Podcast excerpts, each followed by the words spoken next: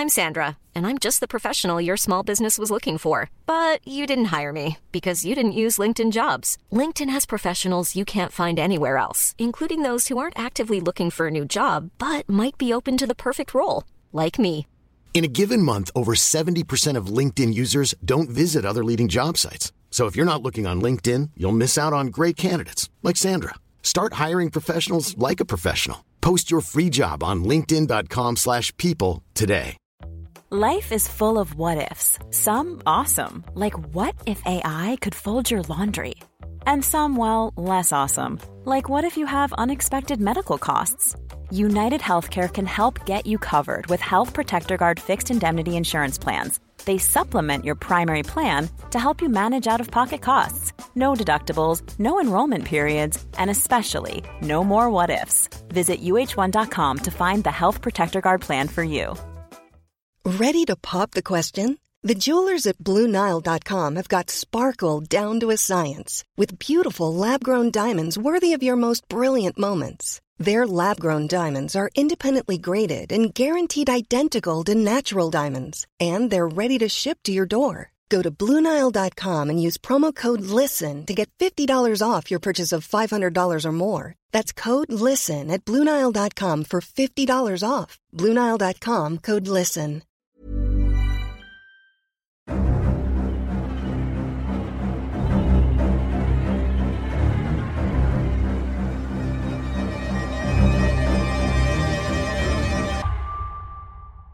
Welcome to The Traidar, a Traitors podcast. My name's Matthew, and I'm a writer working in TV development, and I am a 100% faithful, not a traitor. That's the reverse of a callback, and its significance will become apparent later in the episode. The Traidar is a deep dive into every episode of the hit TV competition series The Traitors. And this is season three of the podcast, which is dedicated to the Australian version of The Traitors. I started episode one with my guest co host Lindsay Chisholm, and I have another returning co host for this episode. But before we meet them, it's time for some exciting Traitors updates in TT News.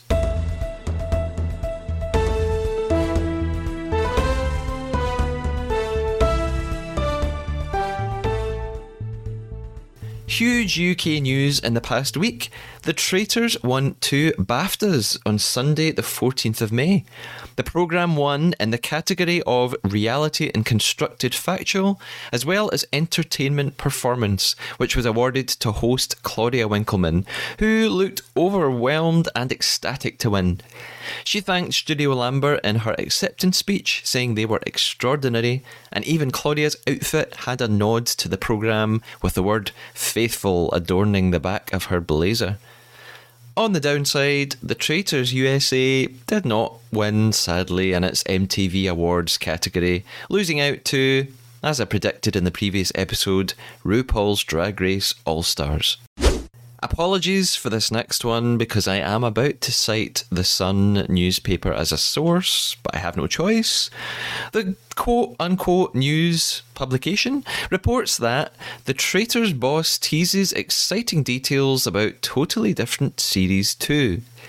In the article, producer Mike Cotton is quoted as saying, It's going to be totally different for Series 2, like all good murder mysteries. Everybody knows how to play the game now. We'll have to turn it on its head. There are always twists and turns of the game. There will be new twists and turns. There's so much more we can do with it. The article also claims that Claudia Winkleman initially suggested the producers shouldn't make another series. She's quoted as saying, I suggested to the producers to leave it there. It's quite nice to walk away and be done. To which they replied, Are you ill? She also said, I can't wait to go back to the castle to watch people play the greatest game on television. I'm knitting a high funnel sweater immediately. I can't wait to see Claudia's wardrobe choices later this year. And I'm also slightly skeptical about those producer comments. Yes, I'm sure they'll include new missions and a couple of new elements or slight rule changes, but with such a winning formula, there's no way they'll risk success and fundamentally mess with the essential elements of the programme. And finally, some Aussie news. The Traitors Australia team has released a promo shot of returning host Roger Corser alongside the new cast for season 2. The Instagram caption reads Introducing the cunning contestants checking into the ultimate game of deception and states that the new season of Traitors Australia is coming soon to 10 and 10 Play, with no specific date yet. Although I imagine it must be within the next three months if they're releasing cast pictures already. Interestingly, there are various familiar faces here. Well, probably more familiar to Australian viewers. This time around, the contestants will include famous people and previous reality show contestants like Hannah Ferrier from Below Deck Mediterranean, TV host Ash Pollard, pro wrestler Princess Aussie, real name Simone Williams, Australian Survivor star Luke Toki, and very interestingly, Gyton Grantley from TV show Underbelly, which also starred Roger Corser himself. Could this be a conflict of interest? Some social media comments already seem to think so. I'll keep you updated on release dates as soon as we know more. A lot of news this episode, and I spoke even more to my co host today about that season 2 announcement. So let's go ahead and meet him.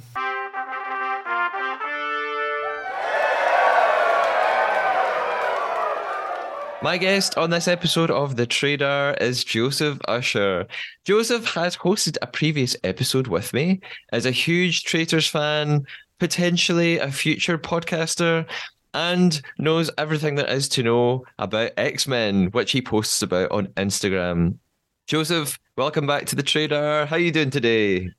Oh, thanks for having me again. I'm very good, thank you, in this lovely weather. And yeah, I'm looking forward to being on this podcast again and covering Australia. Yes, glad, very glad to have you because you've watched the Australia Traitors. In fact, you possibly watched it before I did. I'm not sure. Um, without spoilers for the rest of the season, of what do you think in general? What about about the Traitors Australia? Um, FYI, I know it's a show and it is all produced for the fans. Half the class massively unlikable. I warmed to maybe seven or six of them. And it was probably to me, I think this is the most brutal and probably best way in tasks. And again, I do hope UK and US bring elements of this over because a lot of the Australian does it a lot better. Yeah, I agree actually about the tasks, the missions. I think they're on kind of a bigger scale in Australia, which I really like.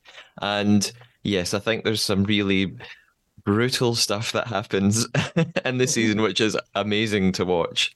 So, we're going to talk about episode two today, which, considering it's so early in the series, is such a great episode with some really shocking moments. So, it's it's brilliant that we get that so early on. Um, before we get into it, though, we are going to play our game on the podcast, The Traidar Traitor.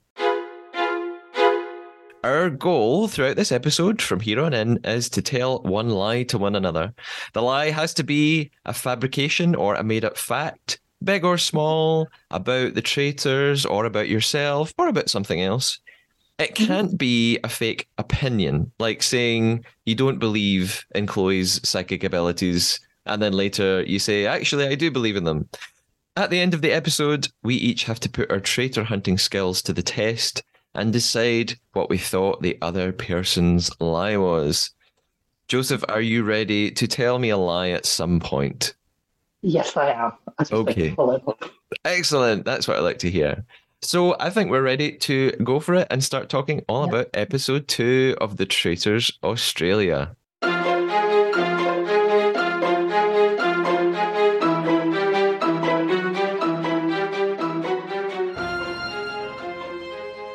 So we start off episode two with a little bit of a recap of the first episode. So some important points we need to remember were that Jack was banished in the first banishment room as a result of this story that Olivia told, and we'll probably we'll probably end up talking about this in a little while.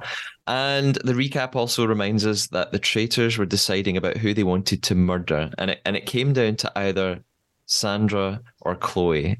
And at breakfast, that's what we are about to find out. So, breakfast. Uh, Teresa is first. Teresa is very excited about breakfast. Teresa is very energetic. Uh, Joseph, what do you think about Teresa? Love Teresa. She's one of my favourites. She's my type of girl with food.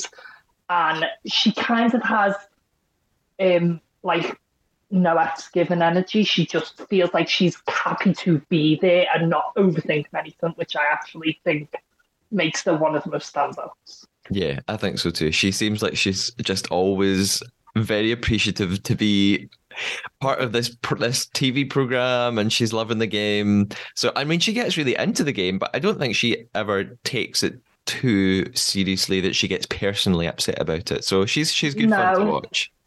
Mm. And also Roger's there, still a friend. She finds him very interesting. That's funny. She does. I'm there with Teresa.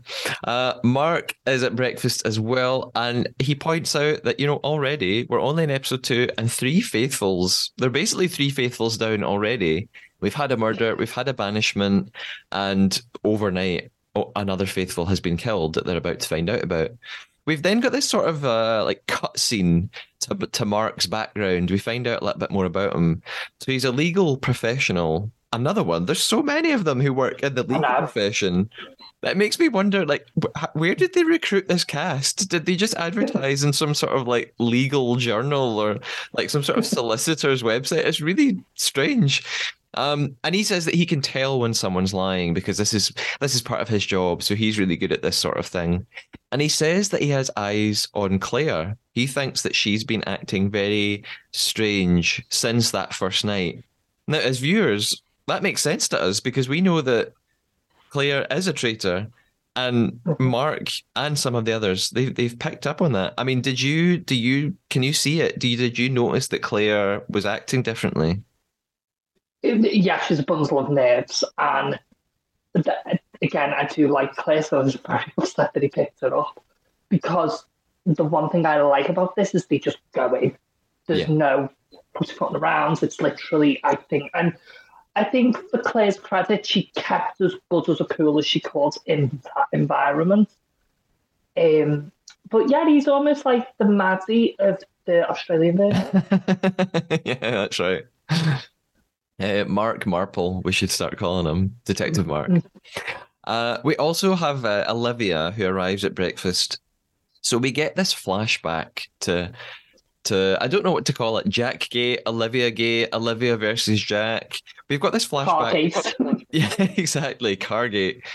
Uh, so what happened in episode one was that Olivia claimed that after the mission and they were getting back in the cars, Jack put his arm around her and said something like, "So who are we going to murder tonight?" or words to that effect.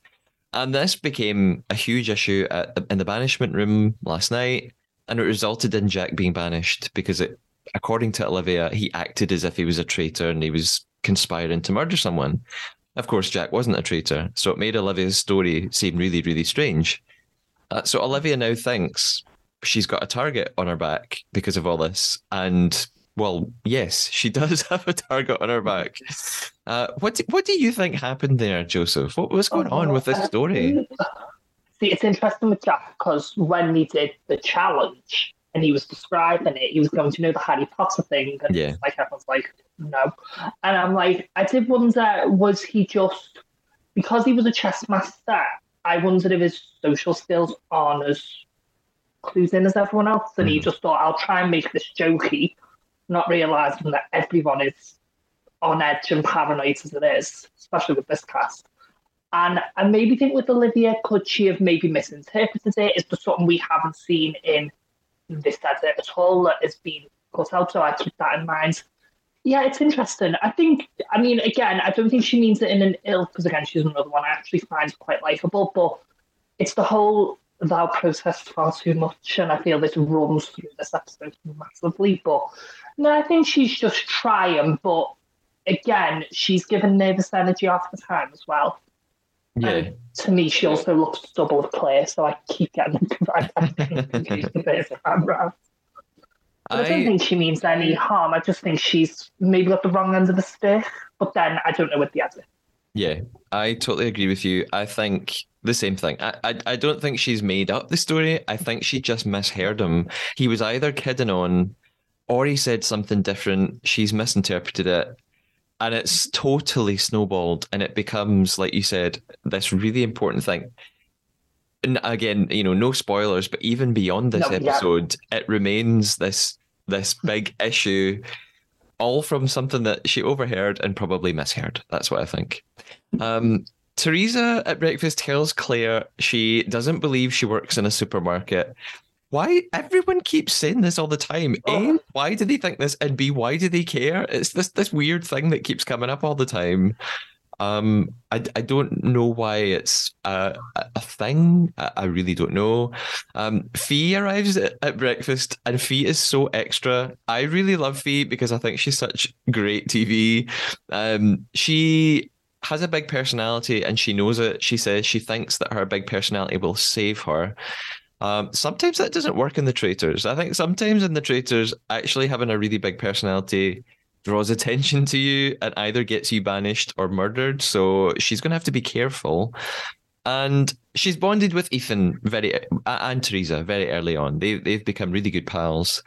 Um, Ethan and Middy are very sus about MK, understandably, and of course at breakfast.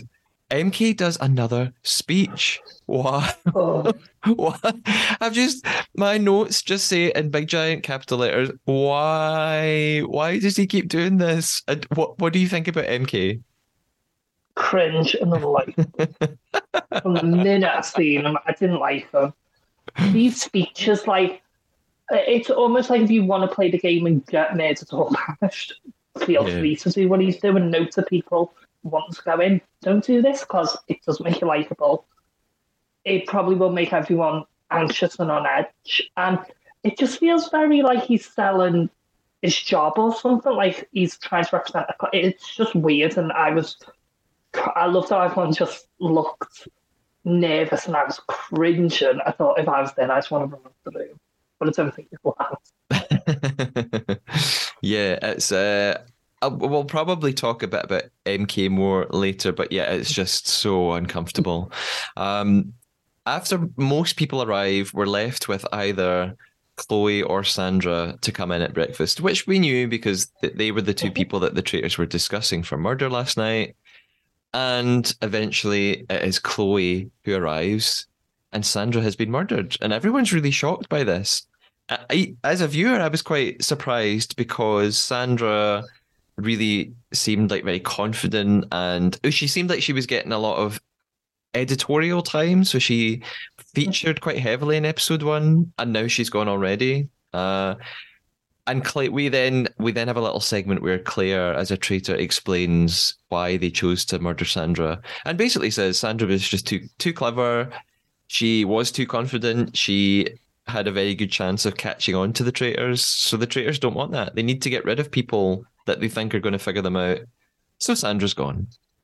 Uh, Roger then arrives and he gives them a little bit of a clue about what they're going to be doing today. He says uh, their mission will be a chance to get things back on track or let them run even further off the rails. So it's kind of obvious. It's something to do with a train, train tracks, something like that. and Chloe, Chloe the clairvoyant, speaks up and says that her great uncle came to her in a dream last night and told her to jump on the train. Interesting. Um, but then Middy says, well, you know, last night's banishment kind of told us that we shouldn't really listen to Chloe because last night at the banishment, Chloe said that her spirit advisors told her that Jack was the traitor and they should vote for him, and Jack was not the traitor at all. Uh, and actually, as they get into the cars to head to the mission, then everyone's discussing Chloe. They say things like, you know, no one's really that close to her. Her predictions seem quite vague and inaccurate. And Angus asks, well, what's going to happen when she starts accusing people? Uh, maybe Angus is being a little bit psychic there. Hmm. And Nigel's actually sitting with Chloe in the car, and he says to her, "Well, who what, who do you suspect right now?" she just turns to him and says, "Um, you." Uh, Now- what do you what do you think about Chloe? Right. Don't massively do not like. I just don't. She wound me up from the minute I thought. And I think in this episode, I think she was so try. It's it's a very hard one because again, you're in this environment. She's the, the Jack thing was just cringe because she might as well have just said all nine people spoke to her about it. but makes good TV, I suppose, so I can understand. But she has this weird, like, either understand me or don't bother at all to want to get. But what I found interesting, and I wondered if you picked it up, when she asked Nigel in the car, it completely cut and there was no reference to that scene ever again. yeah, there's And that really made me question what the hell. Because I was like, where's this next scene? Because it just jumped. And I was like, so I, again, I'll discuss it in a bit. But it, it, it was just weird. And I don't really, again, the train thing, the Easter eggs on the rails. So you'd think train track. Don't believe great uncle went to see. But again, that's a belief, and I understand that. But I thought it was just eye rolling minutes again. Yeah, it's funny you mentioned the editing because that I this is something that I noticed throughout the season, and I and I love the Mhm. I love the season, but there are often strange editing choices where you get someone says something really significant or curious, and then we just cut away from it and we don't find out what the response was. So that's something that'll come up in other episodes. Um, as for Chloe, I, I've tried to. Several of the contestants um, are going to come on the podcast um, for interviews, which is really exciting. I've tried to track Chloe down. I can't really find her on social media, uh, except that she does psychic. She does readings on TikTok, as a lot of people do. Uh, but I there, I don't use TikTok that much, but I don't think you can you can't DM people on TikTok. You can't get in touch with I them. don't So believe, so I'm not sure. uh, I'm going to have, if I want to get Chloe, I'm going to have to contact the spirit world and get my advisors to speak to her through her great uncle or something like that. Um, so we arrive at the mission then, uh, and Roger emerges through steam on the platform in slow motion, looking very, very handsome and dashing. Uh, and there's just this hilarious close up on Kate, just like staring, staring at Roger. She was. This is probably taken totally out of context. She was probably looking at something completely different. but I, to be honest, if I was there, I'd be staring at Roger as well. Um, oh, P.S. The tracksuits are back. The red. Uh, the tracksuits that they wear for all their missions, which just uh, really make me The, like laugh. sponsorship. uh, Roger tells them that there is $24,000 up for grabs. And unlike most challenges, this is an all or nothing challenge. They can't win some of that money. They're either going to win it all or they're not going to win anything. Uh, there's my favorite moment of this whole episode, which I laughed so much at, is Ter- they've got a little interview of Teresa, and she says, six. she says, so far, it must be from the first mission. They've only got six silver bars. She says six silver bars isn't enough. I just feel like I'm disappointing Roger, and I really like Roger. I don't want to disappoint Daddy. And No, I wrote that in my notes. I had to keep watching this over and over because it made me laugh so much. So Teresa is good fun. Uh, Roger explains that what they have to do is stop the train before the end of the track, and Fee looks legitimately panicked, like she thinks it's real and the train is actually going to like dive off a cliff or something if they don't stop it. And then, of course, Chloe has another vision. Chloe has this vision about who should go on what carriage, and her vision tells her that they will win the twenty-four thousand dollars, which is quite funny in retrospect. Uh, Dirk is really not convinced by Chloe's abilities, and Matt they they kind of just ignore Chloe because Matt takes over a little bit. Um, because they probably need someone to take charge. There are a lot of them. So he just takes control and says, Look, you go in this group, you go in this group. We'll have a leader for each group. Uh, and Chloe's vision uh, just sort of gets ignored by everybody, which is possibly quite wise. The, the mission is basically it's like a it's like a moving escape room, isn't it? Um, they have Yeah. different teams and different carriages, and each team and each carriage has a puzzle to solve, but they have to do it in order. So carriage one has to solve their problem before they can pass on the answer to carriage two. So the way it works is in carriage one, they have to find a passenger name in a huge manifest. Someone doesn't know what a, a passenger manifest is, which is a wee bit funny, but you know what? If you don't know, you don't know. Once they found the name, then carriage two, they have to find a passenger number in a big pile of hundreds of tickets, which leads them to a specific seat number. And they pass that on to carriage three, and carriage three have to do this mental arithmetic task.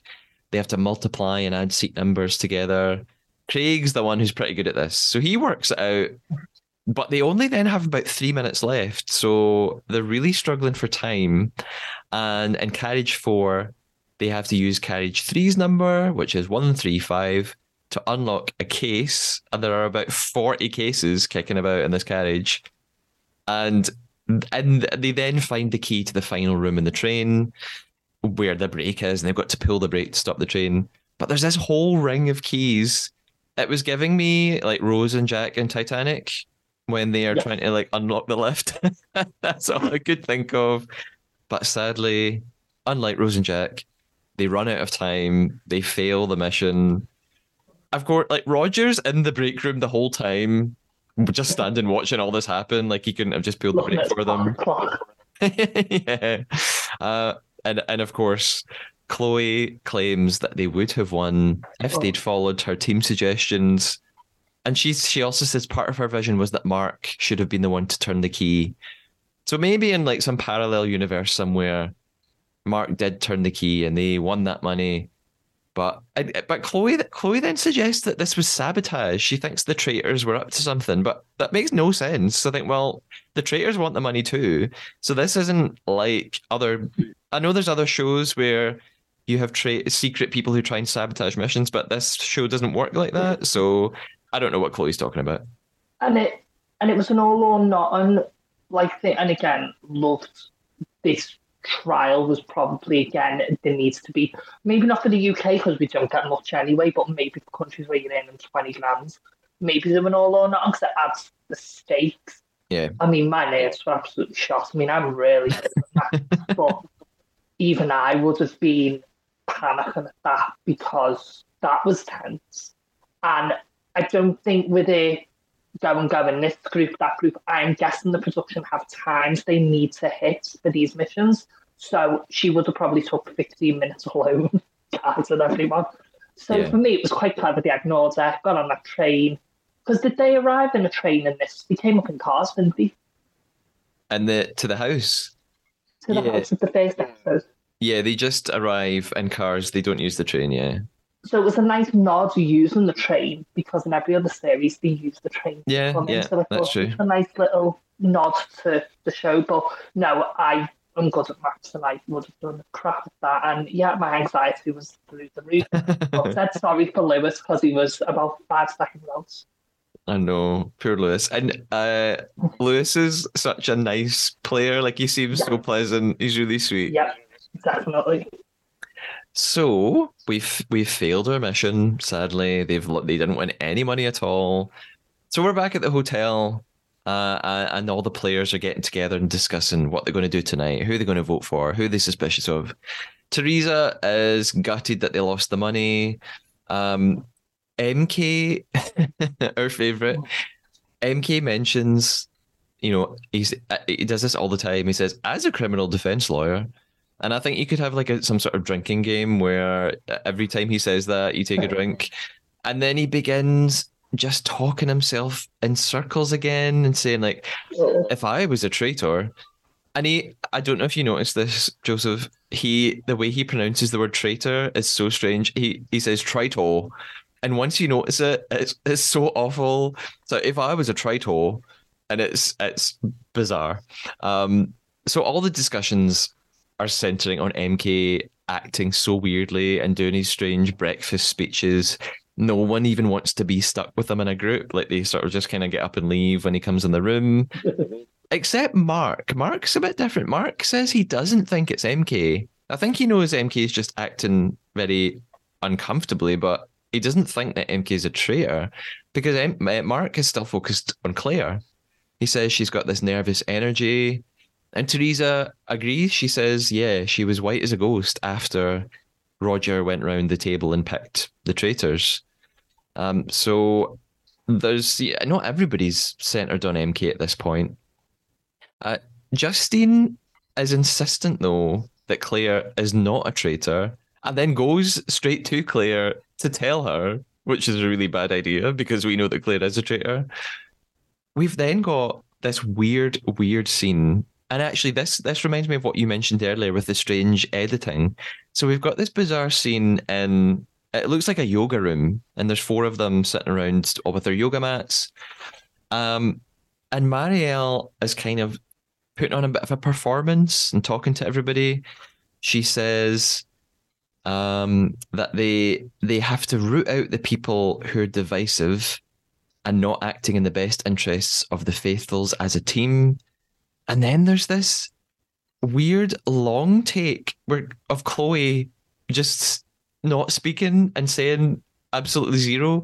I I I watched this again and timed it. And it's 16 seconds of silence. Like 16 seconds of just this weird shot of Chloe just sitting looking at everyone. There probably wasn't a weird silence. I think this, they've just done this in editing. They've just like cut out the sound, picked these shots of Chloe to make her look even stranger than she is. Like I don't think four people would have sat in a in silence for that long. I think they've just manufactured it this way. And Marielle then asks what she thinks. And Chloe says that she'll reveal her thoughts in the banishment room and that she just can't trust anyone. And then the lights flicker, which seems to be real. Like you do notice it on camera. Yeah. Um, and Chloe says thank you because she thinks that spirit, like giving her some sort of message. Mm. I, I kind of think Spirit's got better things to do than help someone win a game show. but what do I know? Um, and Chloe talks about like using her skills in the game to help her. Teresa's not convinced it's a good idea for everyone to trust her because of what she claims to be able to do. Mm. Um, what what did you think about this scene in the yoga room? So it it was. I was more shocked they had a yoga room. in the environment, the last thing I'd want to do is send me chakras. They'd be a mess, and I'd probably cry, snap on a shoelace in that environment. So I was a bit shocked there was a yoga room, and they were all just sat there, and I was like, "What have they been doing?" Because they're not exactly waking up sweat. Um, and yeah, I think again it goes back because this whole show, without spoiling, was edited because there is a contestant that is being very not shown, and that is always in the back of my mind watching these scenes. Um, even with the whole MK thing, I was a bit like the edit seems a bit at times like we're missing massive pieces of stories. That's my opinion watching it again.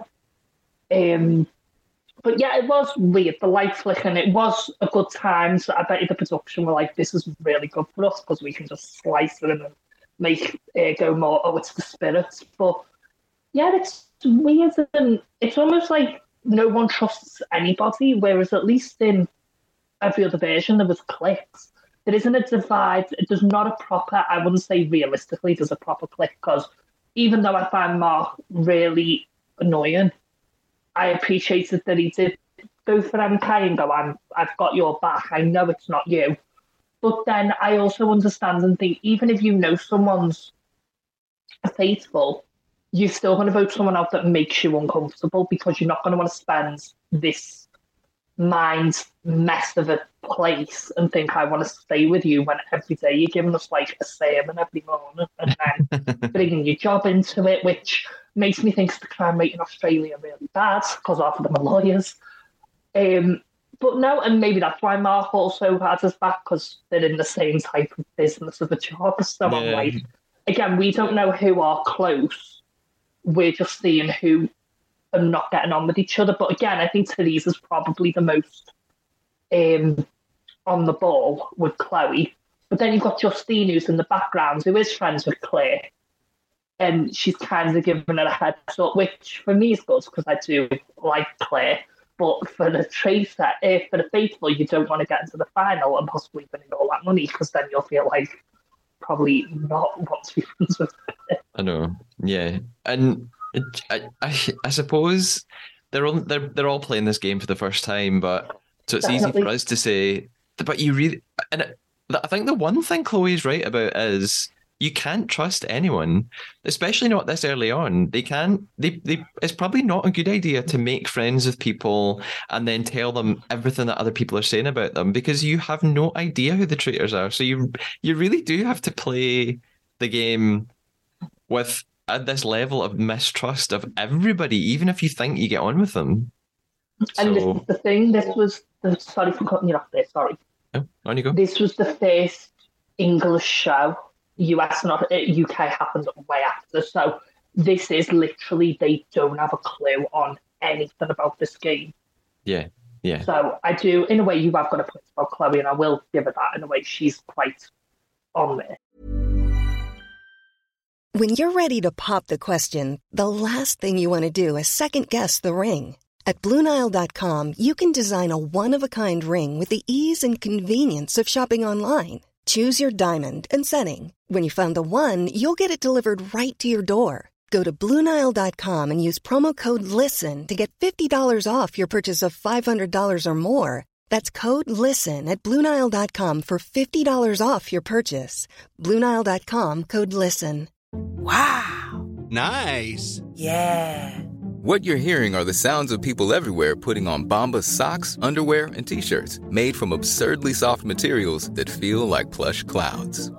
Yeah, that plush. And the best part, for every item you purchase, Bombas donates another to someone facing homelessness. Bombas, big comfort for everyone. Go to bombas.com slash ACAST and use code ACAST for 20% off your first purchase. That's bombas.com slash ACAST, code ACAST. One final thing I noticed here is something that I really like, and I mentioned this in episode one of the podcast for this season, I like that quite a decent chunk of the episode is devoted just to discussions. So it's quite I like that. I like to hear all the what everybody's talking about and I like to see all the interactions. So I like that we get a good 10 minutes or so here of just people talking about who they think the traitors are rather than 90% of the episode being the mission and then everything else being quick, yeah, tiny chat. So I although we've mentioned a few things about editing that are quite strange, I like that there's so much time given to just watching everybody talk amongst yeah. themselves. So we're in the banishment room for this episode, and Roger teases them a little bit about the fact that they completely failed the mission. And he reminds them that in the last banishment, they sent home Jack. So it's not like a great happy mood to start off tonight. Um, Nigel begins the discussions then, and he starts straight away by focusing on MK. He tells MK that he's been acting suspiciously with his speeches and that it's really making people suspect him. And then uh, MK tries to defend himself and he said he says that he, he gets nervous sometimes. And then he starts rambling again about how he just wants to assist the faithfuls and he just wants to find the traitors and he's, he asks them, "Don't vote me out, but just because you don't like me." Uh, that I, I just find it all quite strange because he's obviously really successful in his professional life. You'd kind of think that he'd be used to dealing with pressured situations and that he would understand as a criminal defense lawyer that talking so much probably makes you look quite guilty. So I, I just yeah, I don't I don't know why he behaves the way that he does, not realizing how it makes him come across to people. Um, so after this, they then ask him, "Well, who do you think is the traitor then, or is one of the traitors?" And he suggests that he thinks Claire could be a traitor, and Mark and Teresa. We know this from earlier that Mark and Teresa kind of agree with that, and they also have suspicions of Claire, and they bring up this the same thing that that her body language on that first night when she when the traitors were chosen suggested that she felt really uncomfortable and nervous. Um, and so Claire's got no option at this point but to defend herself. So she says, "Look, I was just freaked out about the fact that somebody was going to be murdered that first night. She says, I didn't realize that it would be so quick. So that's why I was looking so nervous. So, I mean, that's quite a good excuse, I think. Like, that's a good way of explaining it. So, and they, they seem to believe it. They, they kind of seem to back off it at that point. Um, Kate then asks Chloe what she thinks. So this is where we get to this like the brilliant part of this whole episode. Kate says, Chloe, what do you think? Chloe just says she doesn't want to share anything. And Fee presses her a little bit and says, Well, why not? Chloe says, I just don't want to speak. Like, uh, and I just, what do you, what do you think? What do you think about this, Joseph? Oh, like she was the big I am in the yoga room going tonight, and I'm going to tell you it all. And it was like, soon as it got to that bit, you could feel again with the music and the edit when I watched it the first time, and even this time, you you knew something was off because she went in quite. I don't know, very because it always pans where sitting there with everyone else was speaking, and it's like she looks hostile, and it's either like she's going to be big explosive or just not talk. And a bit like what MK does in his job with his people probably don't talk. Yeah. Um, it was interesting this whole banishment because MK is doing that and it's like too little too late. Yeah. And you'd think he'd observe more, like just stands in the back and watch and then judge. Claire, again, I felt very sorry for her. But in a way, the heat is off that. I love the teen, the tins of beans comment she said, which went the tins of beans are over there. like, never heard that expression before. I loved it. And then obviously, Fee then got on to Chloe, and then Kate kind of then ramped it up. So it was like Chloe has to talk. And then when she says she doesn't want to, I will get onto this in a bit, but I do have a theory now, and I didn't think it in the first time, even though I discussed it with other people with who I was watching it with. But I, I, did look into it and I was reading more in between the lines, but I'll get into that in a bit. But yeah, I just thought she was dead cold. Like she yeah. wasn't very warm. And aren't spiritual people meant to be some of the most warm as people on the planet? yeah, it's very strange behavior. On one hand, it, it is like you, you mentioned um, something about, you know, MK. He it, it makes me think of people who are being accused of a crime who say I don't want to say anything without my lawyer present. It was giving me very much that energy. Yeah. but but then that makes her look really guilty, like she's got something to hide. But also it, also came across as like a little bit childish, like a kid yeah. being in a bad mood and just saying I'm not playing. And you just think, Chloe, this is a game, you know. Like we're the point of coming to this room is that everyone talks about who they think the traitors could be. So to just say, I just don't want to speak, I think I'll get and get a grip. Like who, you know, it, we're this is a game show. It's not that serious. so I, I, it's very. I would find it very frustrating if I was sitting around that table yeah. with her. I think. So, the voting begins, and it's pretty overwhelming. We end up with MK has sixteen votes out of everybody. Chloe gets two, probably because of the weird way that she's behaving. Olivia gets one and Claire gets one. So it's very obvious who's going to go. Um, and we're not finished with everybody yet, but it gets to Chloe. She's not actually cast her vote yet. And Chloe uh, simply says, Kashindi, Marielle, Angus, Teresa are the traitors. And there's this shot of Angus, one of these classic shots of Angus just putting on the most uncomfortable. Like if you looked up the word guilty in the dictionary, they should just have a picture of Angus's face. Um, then Chloe reveals her vote. She's voted for Teresa, and then asks to leave the room. And she gets up and goes before Roger can even really talk to her about it or or really ask her anything. And then Fee, the voice of the voice of everyone, Fee just says, are you leaving the game or the room? And Chloe just ignores it, walks out. And the game kind of continues. Like they just keep going. We go back to the result. And of course, it's, it's over well. MK is clearly voted out. He stands up and he says, The traitors are still amongst you. I am a faithful. There's again, Fee. Fee then just goes, What is going on? I just want Fee to narrate the whole series going forward. Yeah. I just think she's so funny. Actually. So they've done it again. If predictably, they've got rid of another faithful. They haven't caught a traitor. This tends to be the pattern in the traitors in the different countries. It takes a while to find a traitor. So MK's gone. And for the last part of the episode, we go to what I'm calling the Traitor's Den because I can't really call it Traitor's Tower anymore because it's not really a tower, is it? So More like a hallway. yeah, it's this sort of like plush. Just sort of, there's some couches and some nice ornaments in the background. It's actually a very nice room. I, I quite like it. So the Traitor's Den, um, and and well, before we even get there, we've got these. They have these amazing shots of the traitors like roaming through the house at night. It's it's quite creepy actually. I think it's like it. it's so over the top and ridiculous, but it's it's quite effective. I, I like it. Um, the traitors seem quite rattled, but they also agree that Chloe's revelation, Chloe's four names, probably won't really harm them because they think, well, Chloe's going to sit and get herself banished now. Like she's just made herself a big target. So we kind of probably don't really need to worry about her, and they don't think anyone takes her that seriously anyway. So they start to talk about murder for tonight, who they're going to murder. They want to break up this alliance between Ethan, Fee, and Teresa. Um, they say that Fee is really sociable and likable, and they think that if they murder her, that would cause a bit of confusion, and they think that it's good to cause confusion.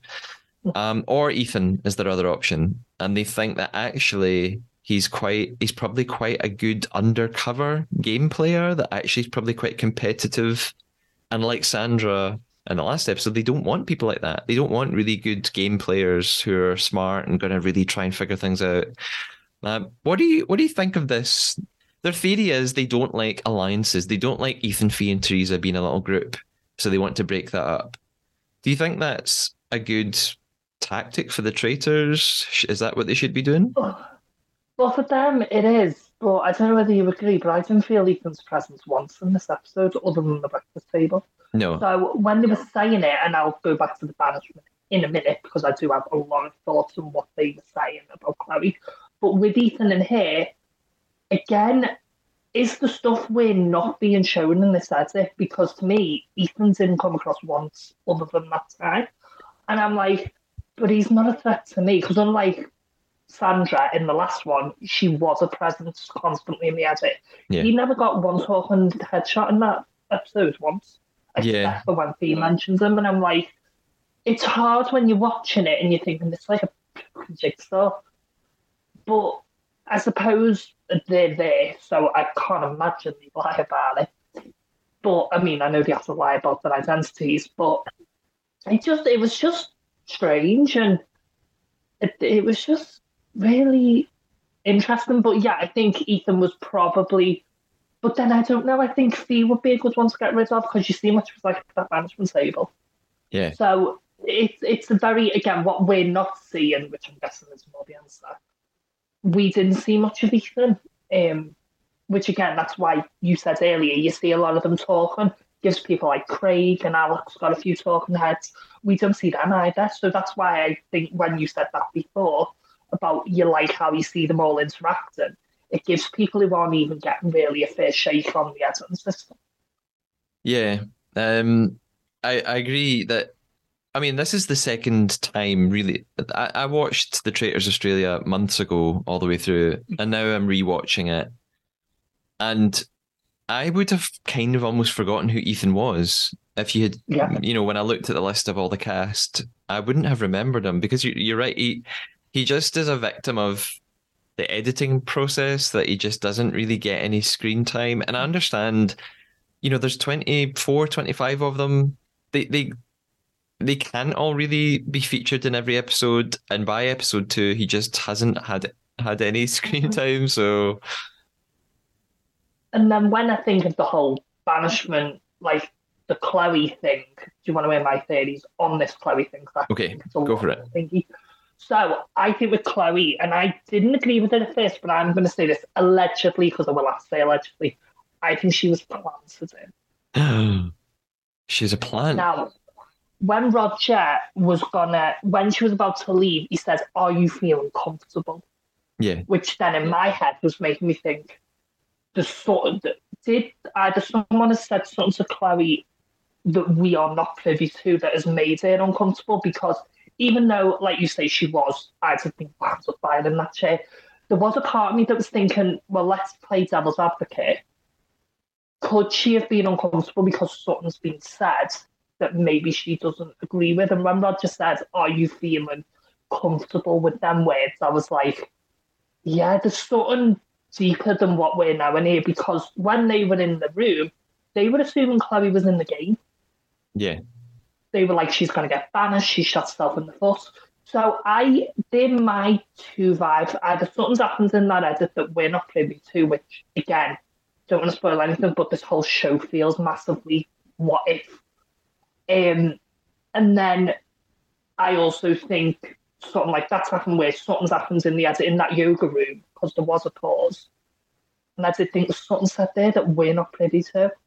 Yeah. Or she's put in by production. And I don't know why I'm leaning to the production more, but I think the whole way she thought of the train tracks, the comfortableness, it felt like, because as far as I'm aware, like with the UK one, I don't want to go too off topic because it's too Formula 2. Um, we're thinking the UK one, Aaron went out because he had autism. As far as I'm aware, she doesn't have any of that, and I also don't think a post. I thought he was a bit familiar in a way, like he was looking out for her in a way, like mm. that was a care. And he was like, "Are you sure you want to go? Are you feeling comfortable?" And I was like, "Is something going on again? Am I reading too much into it, or is there some maybe legitimacy because it almost felt like no one knew what was going on when Fee when you come back, and then they're saying she's out tomorrow. So was there one that we're missing massively in the edit? Yeah, you've you've mentioned a couple of things that I thought of too.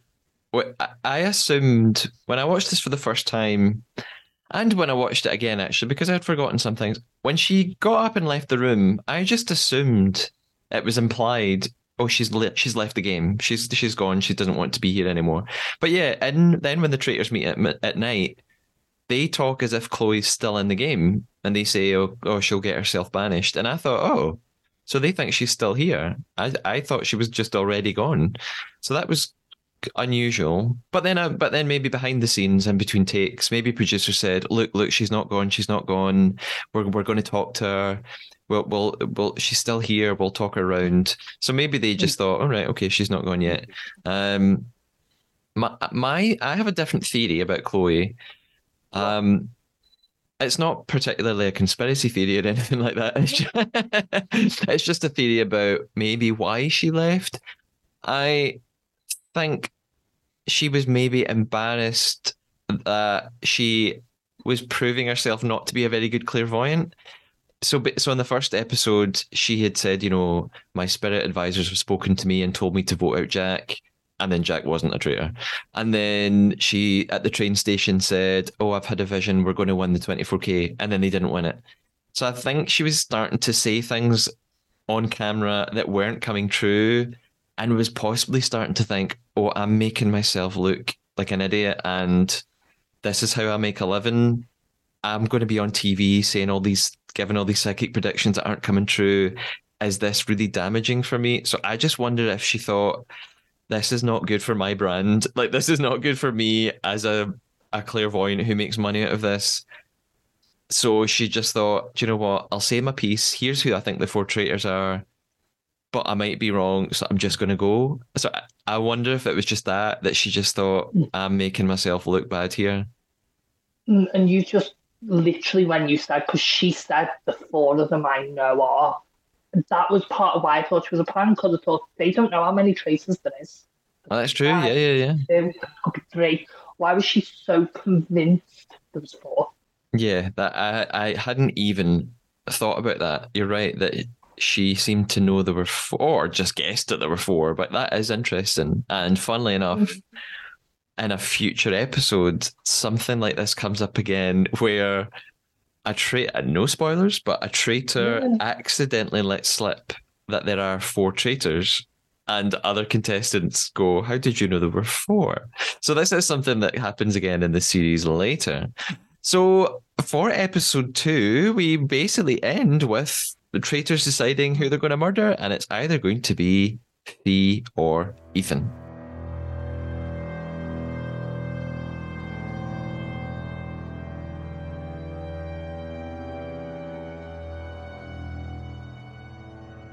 So overall, then, episode two of the Traitors Australia. Uh, Joseph, did you think this was a good episode?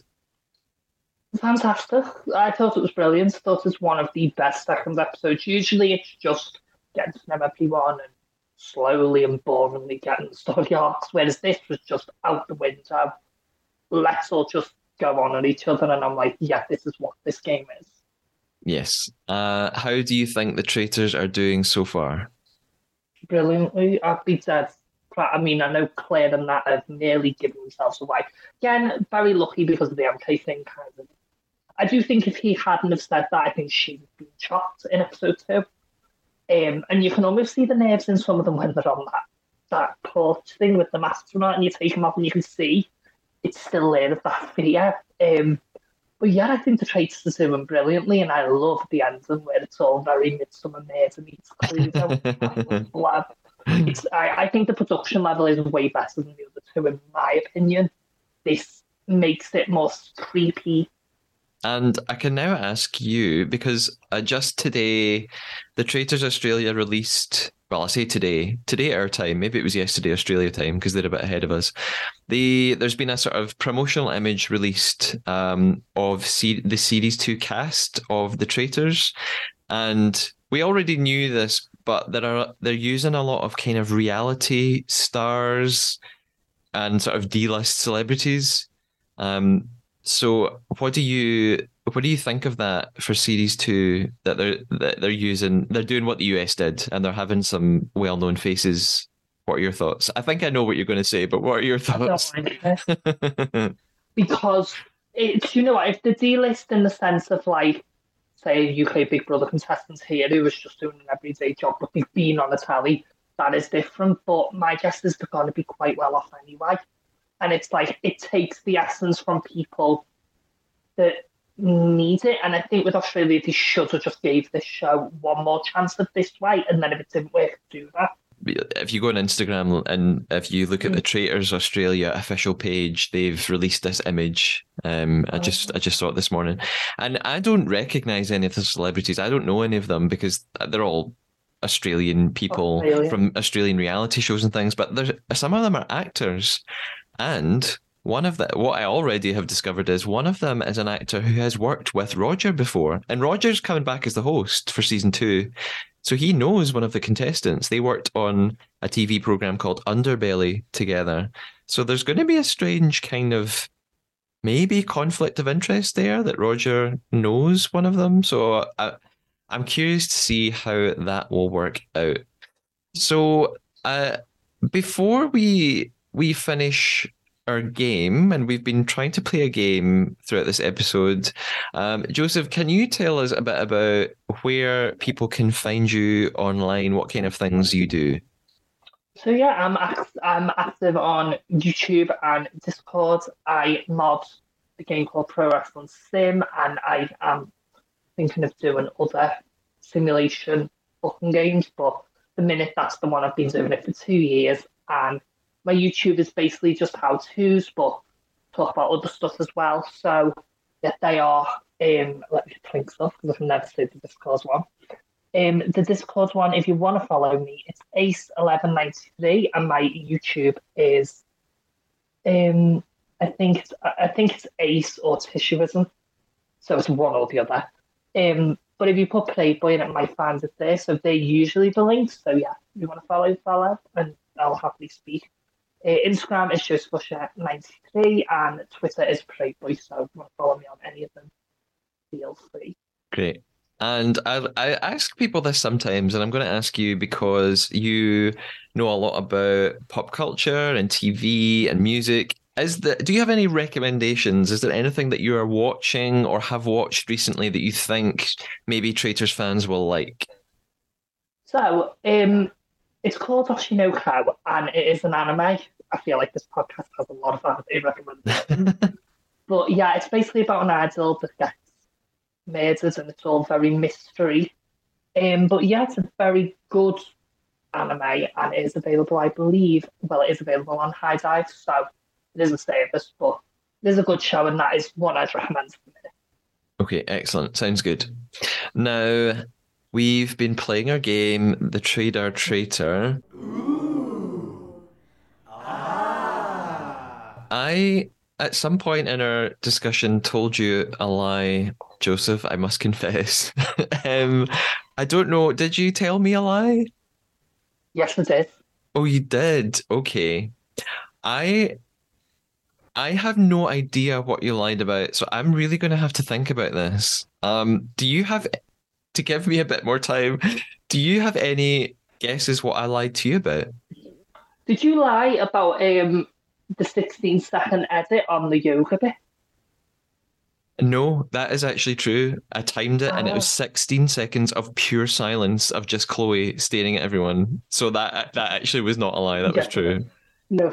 Well done. What, well, what was yours? How, oh well, my lie was connected to Chloe, though. I have to say, I lied when I said that she was doing psychic readings on TikTok. Uh, I totally made that up. I mean, she may well be, but I probably not. I Okay. completely I don't invented you on. Instagram anymore? Because the link doesn't exist when you look. It's took down, so I wondered if she's off. So shows, but well done, you um, Something you can convince me of. your your lie. Um, I honestly, unless it's that you just invented that anime program that you told me about, and that that's mm, not real. There's an anime program. but it's one of the biggest animes gathered at the minute. My lie was I said I was good at math. oh, the you did journey, that. I am crap. Do you know? And, and and I even I remember you saying it, and I thought, oh, okay, that's that's really interesting. That's good to know, right? That might be useful. Okay, so you totally lied about that. Yeah, Well, because at maths, I've been panicking with them. you were you were a very good liar. Then you you betrayed me. You were a good traitor. I did not pick up on that at all. Well done. So. Joseph, I thank you so much for talking to me today about the Traitors Australia. It's always great to have you on because you know so much about Okay. it. So you've got plenty that we can talk about. Um, will you come back again for a future episode? Yeah, I'll be gagging to want to come back actually. Excellent. Um, but no, yeah, definitely. Brilliant. That's good to hear. Well, thank you so much. Uh, I will put all the links to everything that you mentioned in the show description notes. And I'll talk to you soon. Bye bye. Right, thank you. Bye. Bye. Hello, listeners. Thank you so much for listening to this episode of The Traidar. And thanks again to my co host, Joseph. I really hope you enjoyed this episode. You can keep up with the podcast on social media. We're on Twitter at The Traidar Pod. Instagram at the Trade Traidar Podcast, or you can email the Trade Traidar Podcast at gmail.com. Thanks for listening. I'll be back with episode three very, very soon with a new guest co host who has never been on the podcast before, but is a big Traitors fan, and I know we're going to have a great discussion about the next episode. Until then, stay faithful.